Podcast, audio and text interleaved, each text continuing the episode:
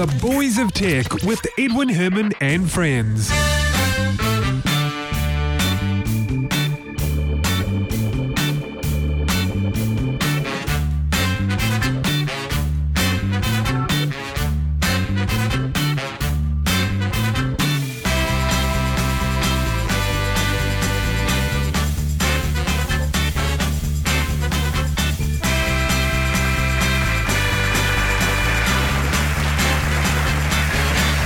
You very much. Welcome to the show. This is episode 271 of The Boys of Tech for Monday, the 14th of April, 2014. My name is Edwin Herman. I'm joined over Skype by Brett King. Welcome to episode 271, Brett. Hey, hey. Hey, how you doing? Tired. It's Monday morning. Yep. It's what a busy weekend does, isn't it? It is what a long and busy weekend does. Oh, look, you know, Tires you out. You know, I had the opposite. I had a very lazy weekend. I was going to go out and dig some more post holes, and I just really couldn't be bothered with the weather we're having. I just thought, oh no, I think I'll I'll just You don't want lounge to around the dig house. in the drizzle. no, well, no, it's not particularly. I mean, it's arguably better than digging when it's stinking hot, but yeah, no, I just had a nice lazy day at home. Uh, that was yesterday with the kids, so. Oh, I'm looking forward to this weekend. You got nothing on? All oh, 10 Easter. days Easter. of it. of course. yeah. Are you taking All a, 10 days of this coming weekend. I'm Yeah. looking forward to that. Yeah, I'm doing the same as well. So you're obviously taking the two days between uh, Waitangi and Easter. yep. Very, very smart move.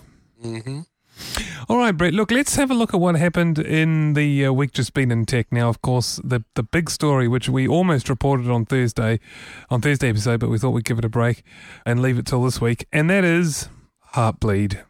Yeah. Mm. The Heartbleed bug is a vulnerability in uh, OpenSSL, which is used in a lot of places, notably Apache web servers. We're talking like two, at least two thirds of the web is affected by this thing. Yeah, yeah. An awful lot of software that uses SSL encryption uh, uses the open SSL libraries. That's right. So it, it affects, yeah, it affects specifically, you know, a lot of web servers, but there are a lot of other client server software which utilize the OpenSSL library, which this also affects.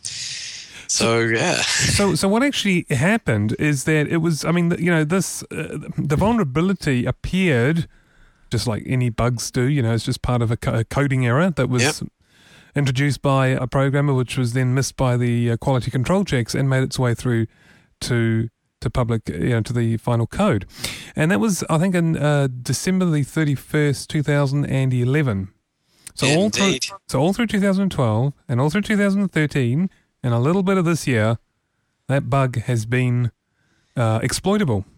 yep. And it's it's particularly bad though, isn't it, Brett? It is particularly bad because it does not leave any trace of it being utilized. Nothing shows up erroneously in a, a log file or anything that shows that somebody has made an incursion attempt utilizing this particular this particular bug. So nobody knows if anybody has used this bug in the wild. We know it was discovered by two research teams, but mm, yeah, nobody has any information whatsoever about whether or not over the past two years any malicious people knew about this bug and have utilized it. So, yeah, pretty pretty bad. Indeed, uh, very bad.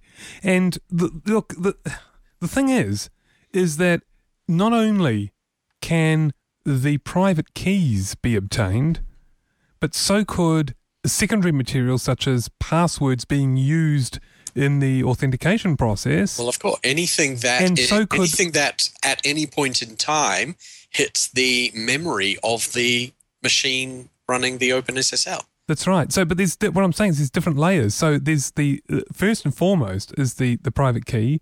Then there's the credentials being used, and then there is the content that is then later on, you know, on the next layer, normally protected by SSL. And then, of course, there's collateral uh, damage as well, which is uh, things like you know if you can get hold of uh, you know people's you know content that's if you're then eavesdropping, you can get more content information that you can then use, perhaps like their Facebook details and so on and so forth, or or dates of birth, so and, and things Yeah. like that. So it's on Well, many. once you've got the encryption key, then you can read the entire. Exactly, and those are the examples, and I just went through that. Those are the examples of the different layers that you can then uh, use that for. And uh, you, you know, sorry, I'll say that again. The different layers that you can then access, and it's like you said, said before. You you know, people can take advantage of this and leave no trace whatsoever. Indeed, That- that's the, does uh, not does not leave even an little smidgen of recognition that this bug has been utilized on a particular web server. Now, it is I, I, impossible to track. I was reading somewhere that uh, a lot of corporate organizations, like you know, large enterprise, tend to be a little bit slow at, at, at keeping things up to date. And this has proved to be, if you like, the sort silver lining for them, really, in that because what's affected is OpenSSL 1.01 through to 1.01F. Yeah. Uh, so G, So G is they- fixed, and if bef- they were using G, yeah, if they've upgraded to G, which was released as soon as this flaw was discovered, uh, or they are using a previous version of OpenSSL, then they're fine. Hmm. 1.0.0 is not vulnerable anything less than that. And so the the irony in this whole thing is that there were you know these large enter- enterprises that have yet had yet to update OpenSSL libraries. And you know they've they've been safe for that very reason, and then the smaller, sort of more up to date organisations have uh, have f- found themselves vulnerable. Now the other thing also I came across is, is is the bad advice that's being put out there. Don't suddenly go and change all your passwords right now. The reason you shouldn't is because before you do that, before you change any password, you need to find out whether that service has since updated OpenSSL for a new one. Because if they haven't, you're just Indeed. you're just polluting that, you know, password, putting that password Precisely. out You're there. just changing a password to another password and going to have to change it again soon. exactly. The best way is, you know, all of the big players who have recently updated their um, OpenSSL have all made contact to their customers saying you should change your passwords now. So when you receive that, change your password. Otherwise, go through the process of checking to see whether or not the service you're using is still vulnerable. And if it is, don't bother changing your password because it doesn't make it like a difference. But as soon as it is upgraded, then change your password Indeed. or possibly consider this a time to decide whether or not that is still a service you wish to continue using. That's right. And the other thing that, that came out recently, and I think you uh, we were talking about this just earlier, is rumors that the NSA were uh, using this exploit because they knew It- about it. Indeed, there were Bloomberg reports that the NSA have utilized this bug for over the past two years, having known about it but purposefully kept it secret because nobody else knew about it and utilized it. The NSA obviously came back uh, with a, a public statement, which was the NSA was not aware of the recently identified Heartbleed vulnerability until it was made public. Well, that was sent out by tweet, and the Twitter responses were quite hilarious with as if and lol and right. People didn't believe the NSA, did they? Back because, well, you know, it, with all of the stuff that the NSA have been found to have done, believing that they knew about this exploit, utilized it, but didn't tell anybody about it is entirely in the realm of believability based on the track record of proven things from Hmm. Well, the I, NSA. I, I can see, I can see exactly why. Unfortunately, the NSA is in a rather t- difficult situation because they're damned if they do, they're damned if they don't. No one's going to believe them. So if it's true what they said, what do they do? Do they do they come out and say, "No, look, you know, we we didn't know," honest? Or do they not say that? Because either way, people are going to be. If Oh, they yeah. don't say, they're people will if be. They do, they're damned if they don't. Yeah, exactly. nobody's going to believe them either way. Uh, no one's going to believe them anyway. Either way, absolutely. so, yeah, unfortunately for them, it's a lose lose. But Well, they burned their bridges by actually they did. although and doing dodgy things. yeah, well, I mean, yeah, that's right. So anyway, this this is a huge thing. Heartbleed. There's information at heartbleed.com. Yeah, and there are also uh, a couple of websites which you'll be able to find from the heartbleed.com which allow you to check websites to see whether or not those web services have patched for Heartbleed or vulnerable to Heartbleed. So you can check to see whether or not your online email service or online cloud service or whatever online service you're using that uses SSL encryption has patched. And if they have, change your password. And if they haven't, send them an email and ask them why they haven't patched. Mm. now, how would you feel if you were the guy that introduced this? Well, Robin Seggelmann, he's a programmer in Germany. He was the one who submitted code to an update to Open SSL, mm-hmm. and that update, that new code contained, that introduced that vulnerability. Yep. He submitted the code at 11:59 p.m. on New Year's Eve 2011. It was supposed to enable a function called Heartbeat in the OpenSSL protocol. Yeah, and Which, you know the the function itself is pretty cool. Oh yeah, it, uh, that's un- just unfortunate that yeah, it just had, had a bug came in with it. That's right. Now he was interviewed by the Guardian, and he said, "Well, look, the code was the work of several weeks." Uh, and it's only a coincidence that it was submitted during the holiday season. He said, I am responsible for the error because I wrote the code and missed the necessary validation by an oversight. Unfortunately, this mistake also slipped through the review process and therefore made its way into the released version. So, I mean, you know, you gotta, it, gotta, no quality assurance, quality assurance. But then, once again, with dozens of different people submitting code snippets for such a well used library, that's an awful lot of lines of code to go through and know what each bit does. yeah, so I mean, that, see how certain things yeah. would slip through, especially when they're submitted on New Year's Eve. yeah, exactly. but you know, you can't you can't really hold them to task over it. You know, oh, it, no, the number of number of um, accidental bugs that have slipped through software that have gone into production is it happens. It's thousands human. and it, thousands. We are const- we we read stories every year on oh glitches come through. Oh no, this battery exploded. Why? Because the bit of code in the recharge cycle was slightly off. It mm. shouldn't have gone through. Or, it happens. It happens. Right. That went through with a comment that was derogatory. Well, look, I mean, you know, I was coding. Look, Brett, I was coding over the weekend, and you know, a number of bugs I introduced and I found and fixed, but I'm sure there's others that that remain out there. It's it's just the way it is, and you know, it, it's good. I think it's good of him that he came out and said, "Look, you know, it was me." Um, yep. Oops, my bad. uh, yeah. Oops, my bad. Yeah. Exactly. Mm. All right, let's talk about Amazon. We'll leave that there. It's a huge, huge story. Uh, it is a look, massive story. It has such a massive impact. Yeah, that's why it's such a big story. Because of yeah the proliferation of the OpenSSL SSL library. Yeah. Mm. And well, you know, the, the the flip side to it is I you know, you know you get to look at it and go, wow, this is a an open source piece of software. It's not proprietary. It's not locked down to anything, and it it's it's made it out there. It's it's being used. It's doing what open source software is supposed to do, and that is be utilized freely by people mm. to, to do their business.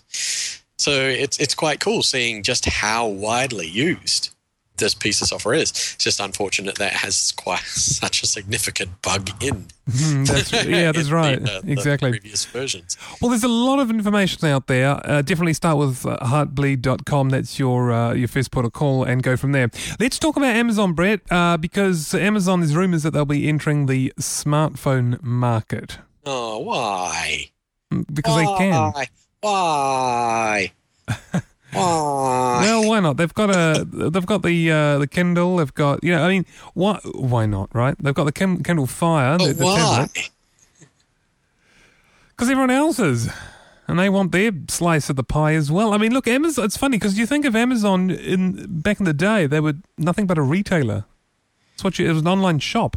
Now they are still an online shop, but now they're an online shop that also provides devices that allow you to connect more easily to the online shop. Oh, so that's why they're entering uh, in, into that market. Is that why, Brett? Could well be. It's been rumored for quite a while. Uh, it sounds like the rumors uh, are gaining credibility, and uh, if they're yeah, correct, rumor, but we'll find out in September whether or not they do announce a, June. Yeah. Oh, June will June be the is. announcement. Yep. Uh, well, June is supposedly when they're going to announce it, and September is supposedly when it's going to be available. Ah, Uh, but getting you know, my w- getting my facts in a rumor mixed up. Yeah, uh, facts I- in a rumor. How does that work? uh, uh, I'm getting my my fa- facets of the rumor mixed up. or or, or factoids? Factoids. Uh, wouldn't those be mini facts? That sounds like it, but I think factoid is actually Mini facts that you take to settle your stomach.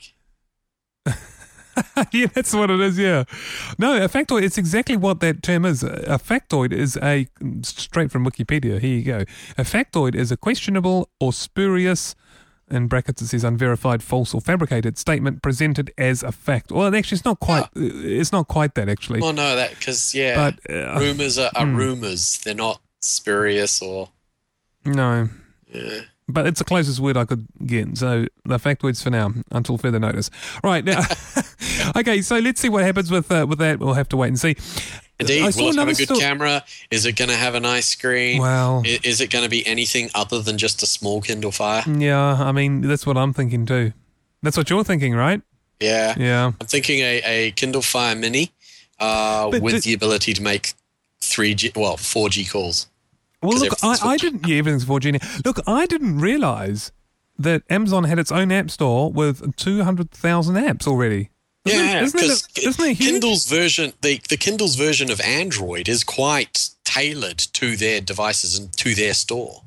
But I'm, I'm surprised it's got so many apps.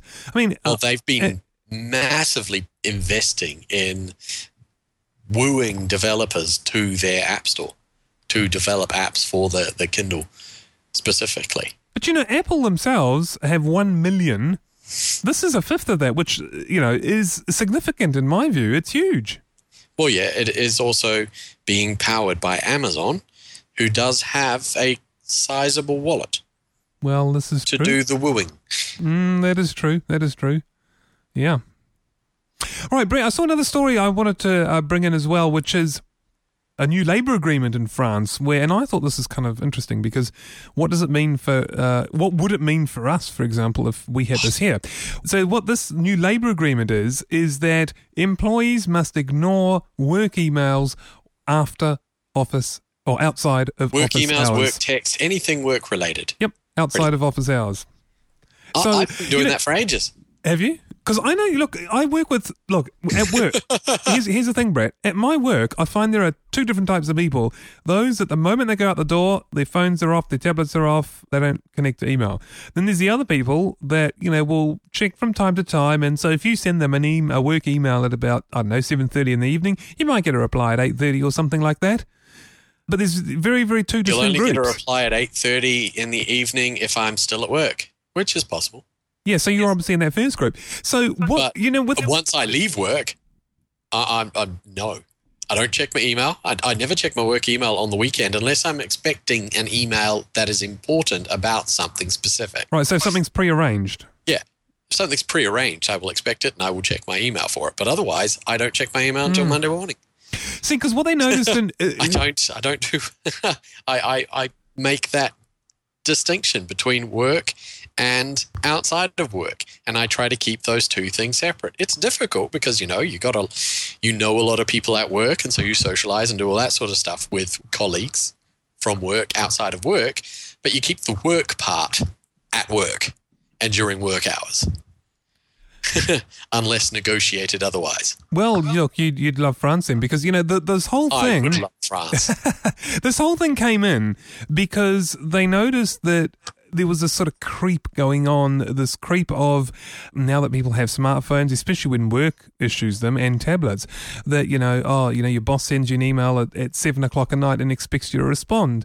Now, how far does this go before we say, look, enough's enough? I'm not working 24 7. Precisely. You're not paying me 24 7. Exactly. You're not yeah. paying me out, you know, overtime hours for responding to this. Wait till the morning. Now, just to put some context to this, this agreement affects a quarter of a million employees in the technology and consultancy sectors. That's the unions that represent those sectors that have negotiated this. It's Yeah. not a blanket every worker No. in France, well, you know. It, it, it would be irrelevant for a, a lot of jobs. You know, you're um, how many times is your barista going to be pulling a coffee outside of business hours? Well, the thing is, it, it doesn't. Yeah, I know the business hours is different for, for, different people, but and this is why it doesn't specify any. And it's sp- the type times. of work as well, because in the sectors that you mentioned, they are ones which are, rely a lot on those different methods, electronic methods of communication, and electronic methods of of doing and delivering work, and those are the ones where that creep can easily occur Yep.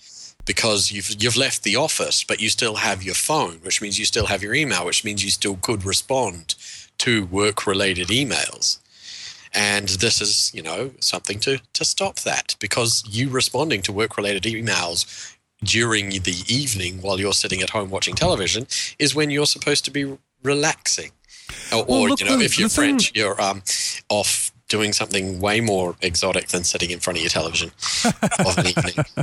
at the local cafe or something, having a wine or, or something. I don't know. Yeah, yeah. But look, you know, Brett, the thing is, uh, what I don't understand is I would have thought that there isn't any obligation to respond to those emails outside of work because it's not, it wouldn't specifically be in their contract. There's never it? been a you know a specific legal obligation, but you get the sort of you know you get certain bosses who are the kind of boss who might send you those sorts of things and then just expect it to occur. And I guess it sets a precedence, doesn't it? Yeah. Mm. And if you then respond it, then it, yeah, it does set that sort of precedence. And so I guess they, they've drawn a line in the sand and they've said, look, uh, no, uh, Yeah. our, our, our employees are not going to be doing this. To do Mm. this outside of work hours. Work hours are work hours. You pay them for this specific amount of time for the working during that time. You're not paying them outside of that time. And France has made this specific with their changing to their 35 hour week. Uh, they made a, spec- you know, a conscious decision to separate out and expand the amount of quality of lifetime people got. And this is just an extra step to ensure that the work-life balance doesn't become unbalanced. There were two. There were two. The main reason for the thirty-five hour week was actually to reduce unemployment and get more people back into jobs by Mm. sharing the available work. But the, like you say, the added effect is that they do have a much better work-life balance. I would love a thirty-five hour week. I would love a 35-hour week as well. It would be great. Yeah. Though I, I am also quite happy with our 37 and a half hour week. Mm, yes, I also do 37 and a half as well. Well, that's my. I sometimes do more than that, but that is my Well, yeah. contract as well. as as generally happens, sometimes you do actually get caught up. And but that generally getting caught up, you get caught up while you're still at your place of employment. Mm. And, and that I see as something slightly different. That's something for you to control. But this is more about controlling the employer itself from expecting you to do stuff when you are not at your place of employment and actually in your home time. See, this kind of situation really didn't exist before the proliferation of Of internet, smartphones, uh, internet connected portable devices, really. Yeah, Yeah. Well, You know- you know, you started to see some of that creep when there was, you know, the proliferation of personal computers at home. There were lots of people who did computer work at home and all that sort of stuff. But it has really taken off with smartphones and tablet devices and more portable devices because they have become more ubiquitous across the different sectors than just ICT and technology. So yeah, it, it- happened in the past, but to a much smaller segment um, of of the of employees. Mm, that's true.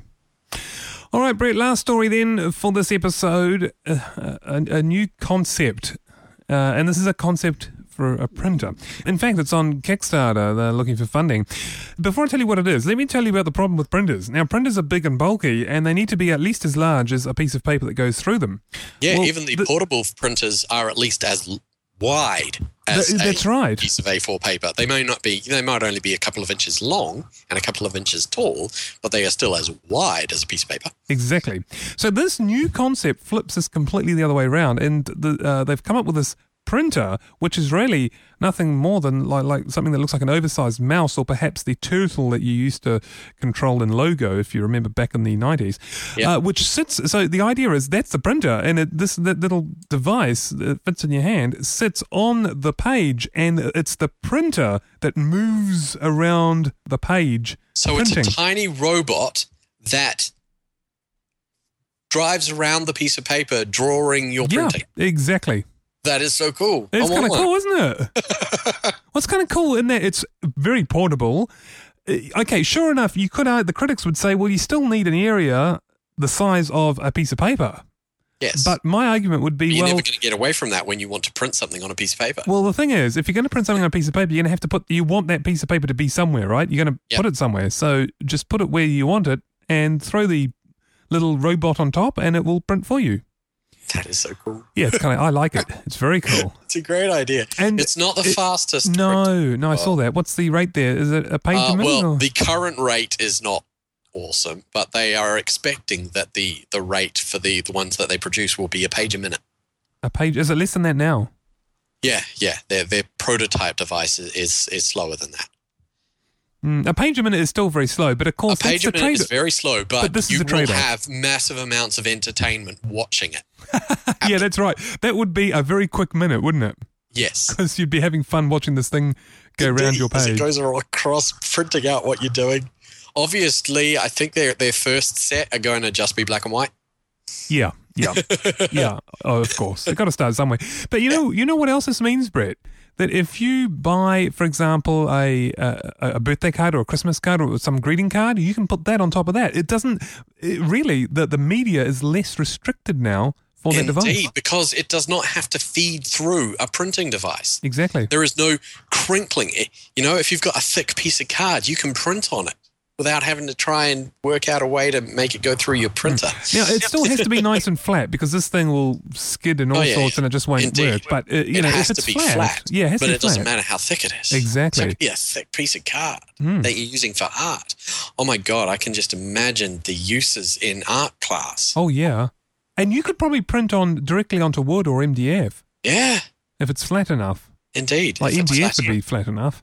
Mhm. Yeah, natural wood might not, depending on No, what it is. you'd But probably be quite too too absorbent. yeah, well, well, actually, MDF would be too, wouldn't it? Yeah, yeah. You might have to coat it with something, but But even so, I mean, you know, that's yeah, I even like so, it. it. It does mean pretty much any flat surface, as long as you've got it treated to be paperish, can be printed on with this thing. Oh, it's so cool. Now, in case you're wondering, this is straight out of Israel. It's uh, come from students and at the Jerusalem College of Technology. So I tell you what, let's put a link to that Kickstarter project, uh, Kickstarter campaign, I should say, on our website. So if you go to boysoftech.com right now, it's under episode 271. They're looking for 400,000, by the way. Not from a single person, obviously. No, no and that's if right. you want, but- if you want but, to pledge yeah. and actually get a product, it's 180. 180 for their early bird to get uh, the uh, a pocket printer in black. Hmm. Two hundred dollars. Actually, that's already gone. That's, already, that's already expired, Or- that one. They only had limited numbers Oh, so it is up to two hundred dollars. It's- it's Two hundred to dollars to yeah. get the the white or or black. Oh, you've already missed already missed out. Ah, damn! Yeah. Yeah, well, it goes quick, But it's very it? cool. It's Yeah, very very cool. It is very cool. Well, at least I should say it looks cool. I, I haven't obviously seen it, but it looks cool. All right, Yeah. Brad, look, that's it for episode 271. Let's leave it there. We've done enough uh, for this week. And uh, mind you, it's Easter com- uh, coming up at the end of this week. Mm, So I guess uh, we should also wish all our listeners a very, very happy Easter. indeed. Happy Easter, everyone. Let's leave it there. Thanks, everyone. And uh, we'll do another episode after Easter. So it might be a little bit of a, a different uh, uh, release schedule for our episodes. But anyway, we'll see you then. Thanks for joining us for this one. Till next time, goodbye. Ciao.